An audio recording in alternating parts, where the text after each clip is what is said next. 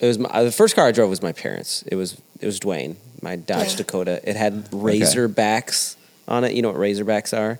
Like they're like it was a quad cab, so it had like one door and then the door that opened. So I had a small back. If you sat in the Okay. back, like you were like this, like, you know, Crunched. crunched in. But the Razorbacks are like on the back window is like these pl- like I don't know, they're plastic or fiberglass that they like came back and like they it made it look like it was mm. faster than it really was. It had pinstripe green and yellow. Oh, the pinstripes. stripes. Yeah. It's a dream of mine. I want to have a stripe on a car. It's overrated. I know. I know.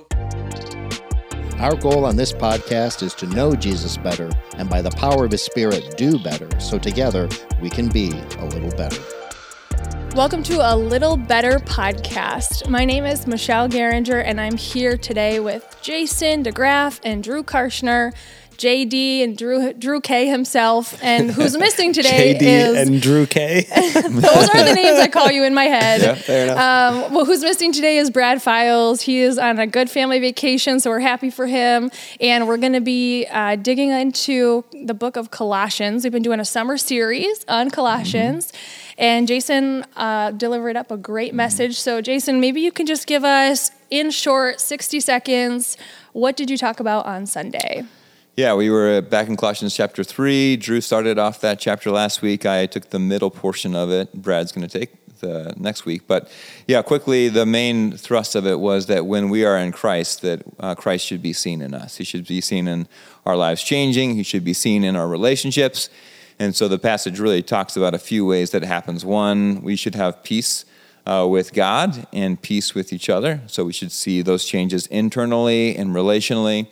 And then, second, I talked about, well, how do we see that change? Maybe we've struggled to see change. And the, pa- the main point of the passage is by letting the gospel or letting the word of Christ, the message of Christ, dwell in us. And we do that through teaching, through counseling, through singing, and through thanking. So there you go.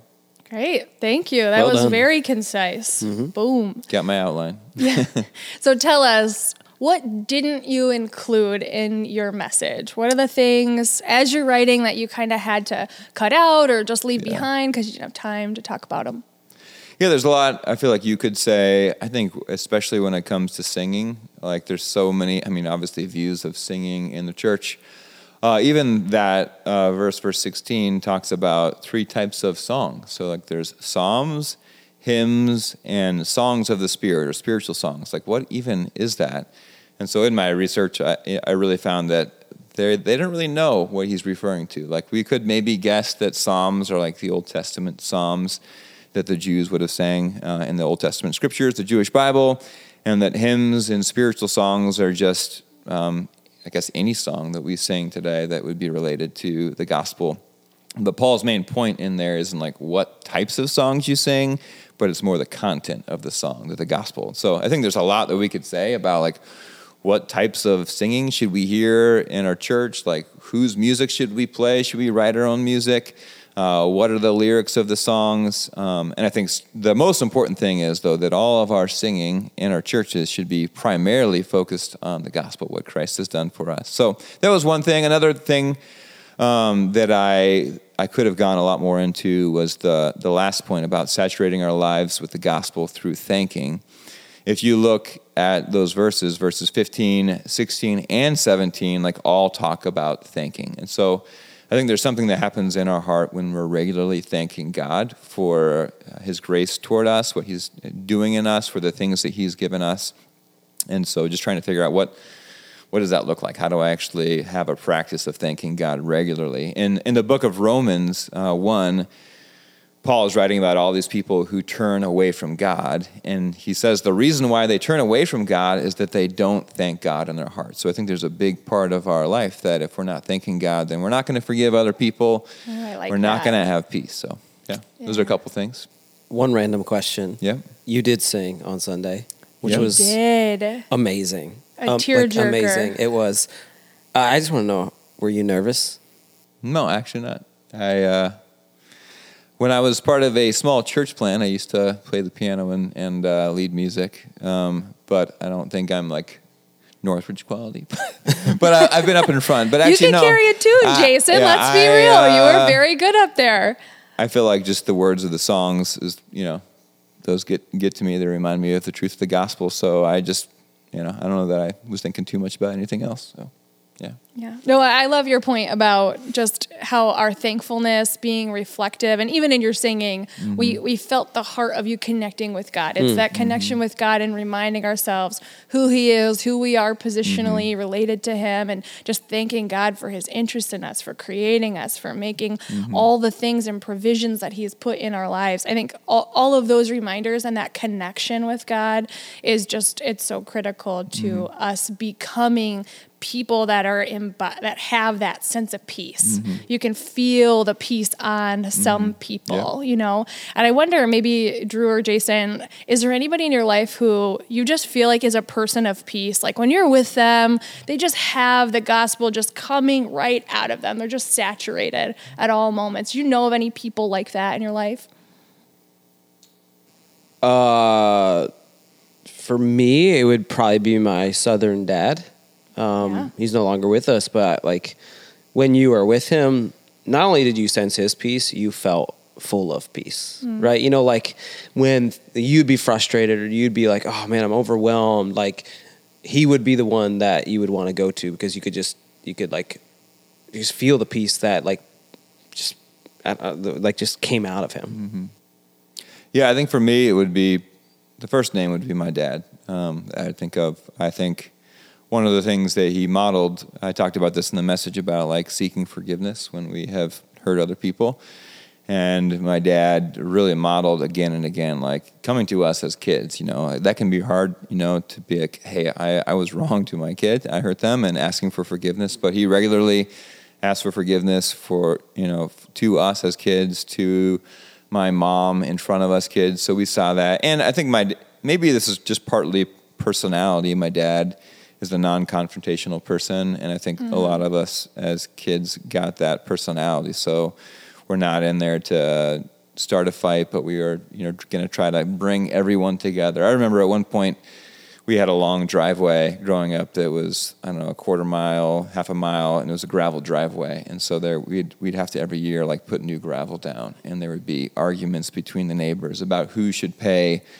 how much for the gravel. And my dad would be the peacemaker between all of them, trying to he would actually end up spending more money uh, than we probably should have because he wanted everyone else to be at peace with each other.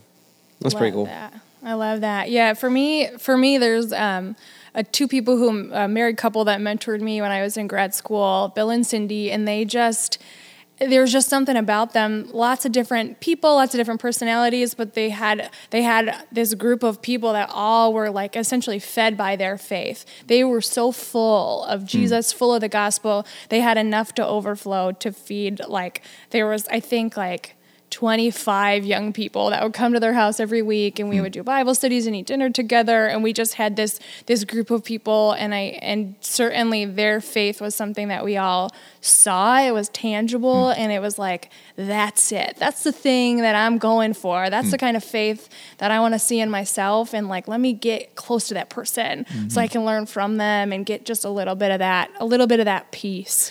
On the topic of peace, Jason, so you talk about us having a, a, like a peace from God. Can you like for people listening who might be like, man, do I have that peace? Like mm-hmm. describe it for me. Right? Cuz I think when we say the word peace, many people think different things. Like does it just mm-hmm. mean I'm always I'm always good. Chill. I'm just Yeah. I'm just chill, I'm laid back. Like it, describe that peace that God gives. Like Yeah. what is it tangibly?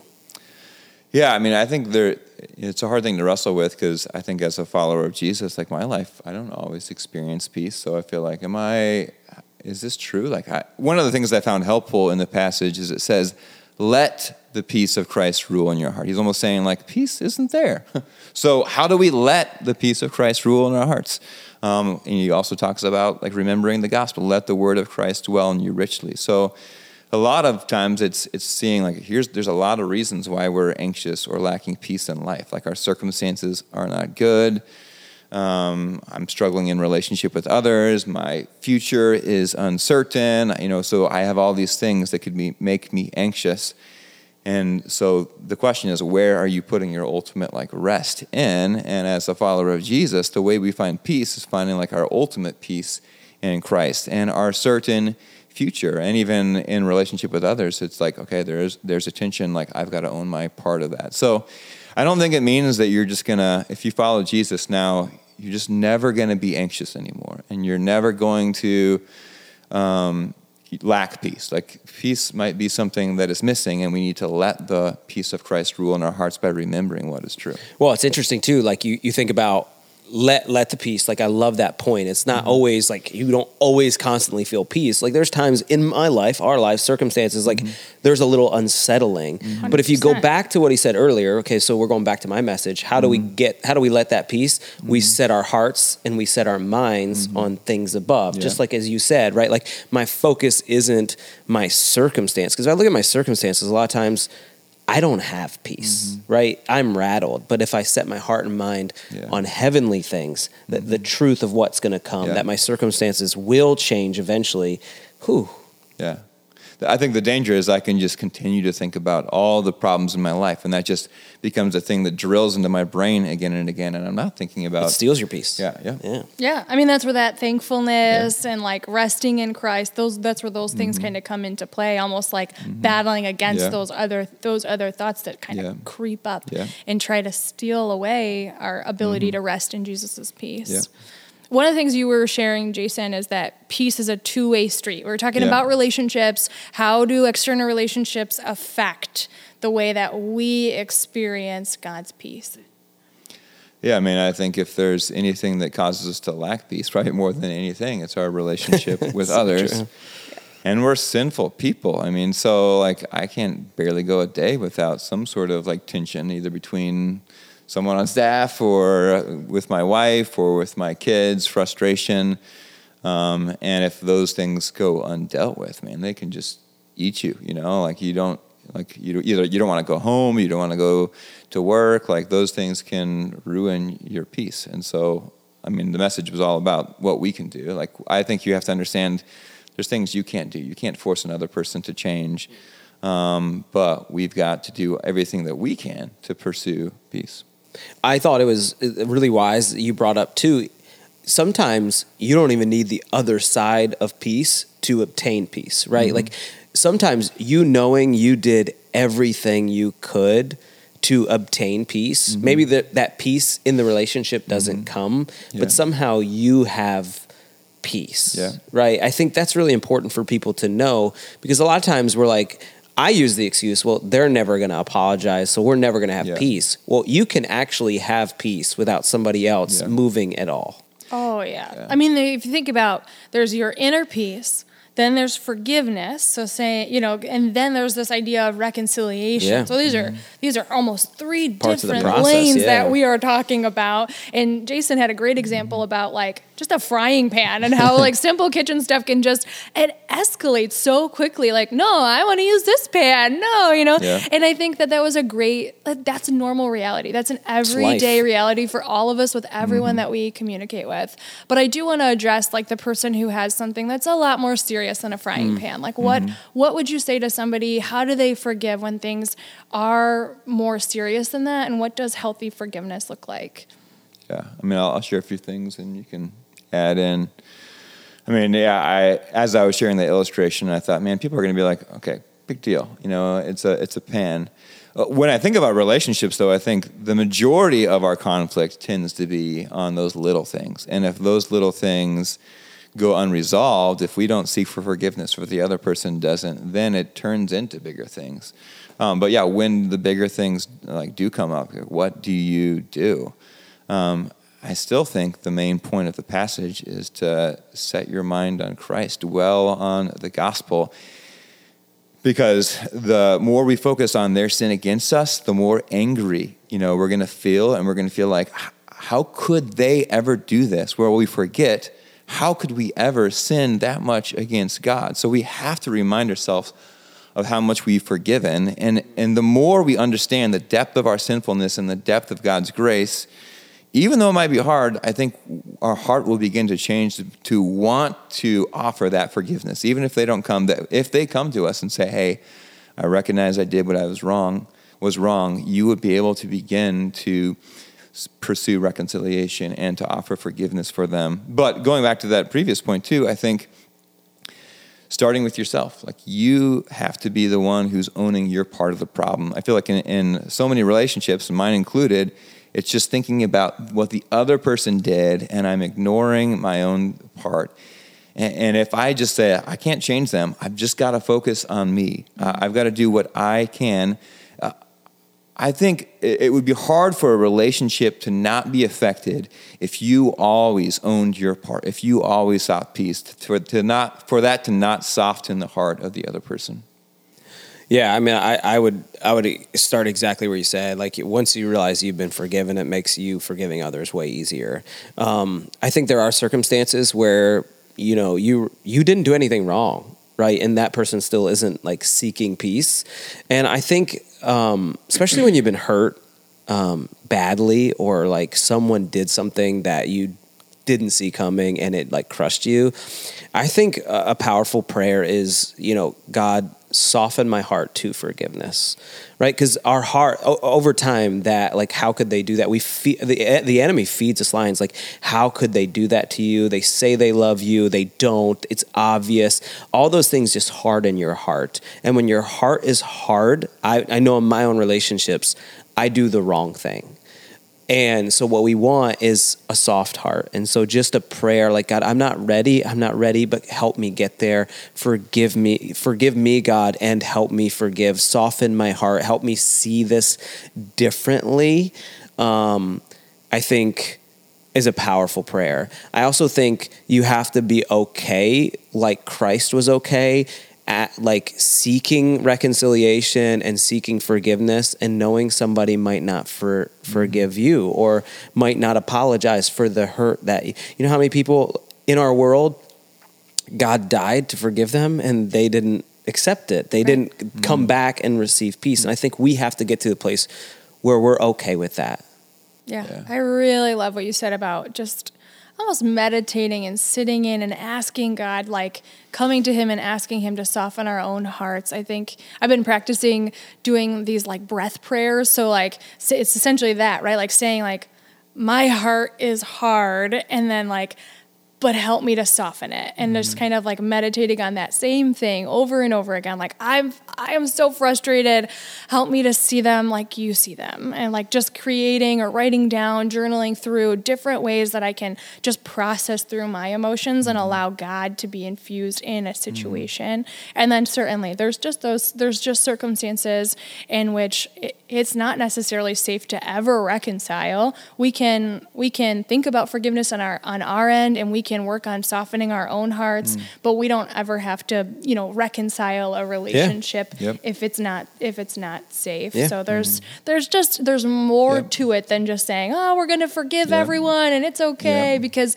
people do really hurtful, harmful things. So we have to we have to navigate those things and and continue to bring Jesus in and bring in his wisdom and also his his Yeah, peace. I think it's important to understand that like forgiveness doesn't mean you always just run back to that situation, right? right? Forgiveness right. means, hey, I don't hold that against you anymore, but I'm certainly not going to put my myself in a position where to you can do that to right. me yeah. again, right. Yeah. right? And I think there are healthy boundaries in forgiveness that the church has done a bad job of communicating, right? Mm-hmm. Forgiveness, we often think like, oh, we forgive you, and so everything's back to normal. Like, no, mm-hmm. sometimes, no. yeah there's pain and damage that's caused that change the relationship for the better mm-hmm. right? And we have to be okay knowing, hey, forgiveness can take place, but there are still consequences to mm-hmm. the sinful action that was yeah. taking place. Yeah, well said. So, okay, as we're Jesus followers this week, as we go out and live our week, what are some practical ways that we can saturate our own lives with the gospel? How do we how do we put on those t-shirts of forgiveness, of peace? Yeah. I mean, I, I one of the first thoughts that came to my mind was just uh, again singing. Um, I think part of that we do like on a Sunday morning.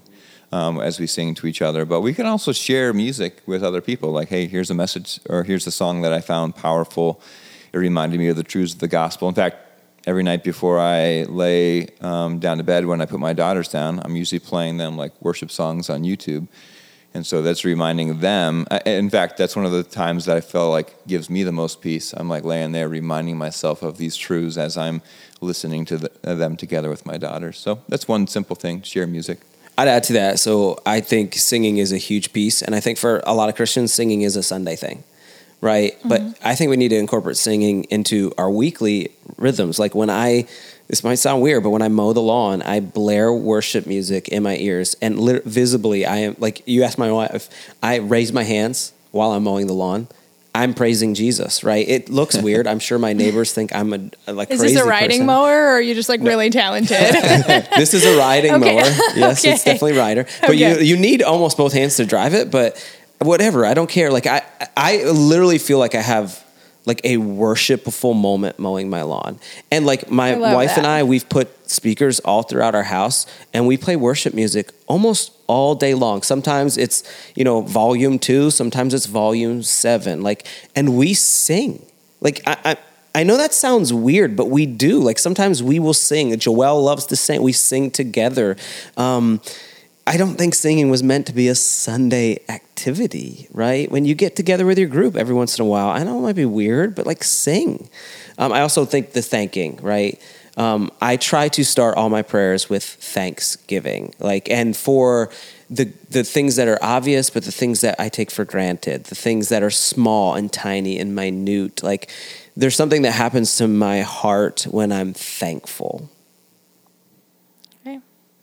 well, guys, thanks so much for joining me. Uh, Drew K, JD, appreciate both of you. And uh, everyone who's listening, please come back next week as we continue our summer trek through Colossians.